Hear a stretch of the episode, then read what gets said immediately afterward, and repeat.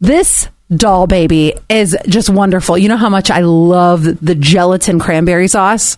Well, he Yes. he sent me a, a TikTok of somebody taking gelatin cranberry sauce and slicing it as you do where the lines are and then dipping it in chocolate.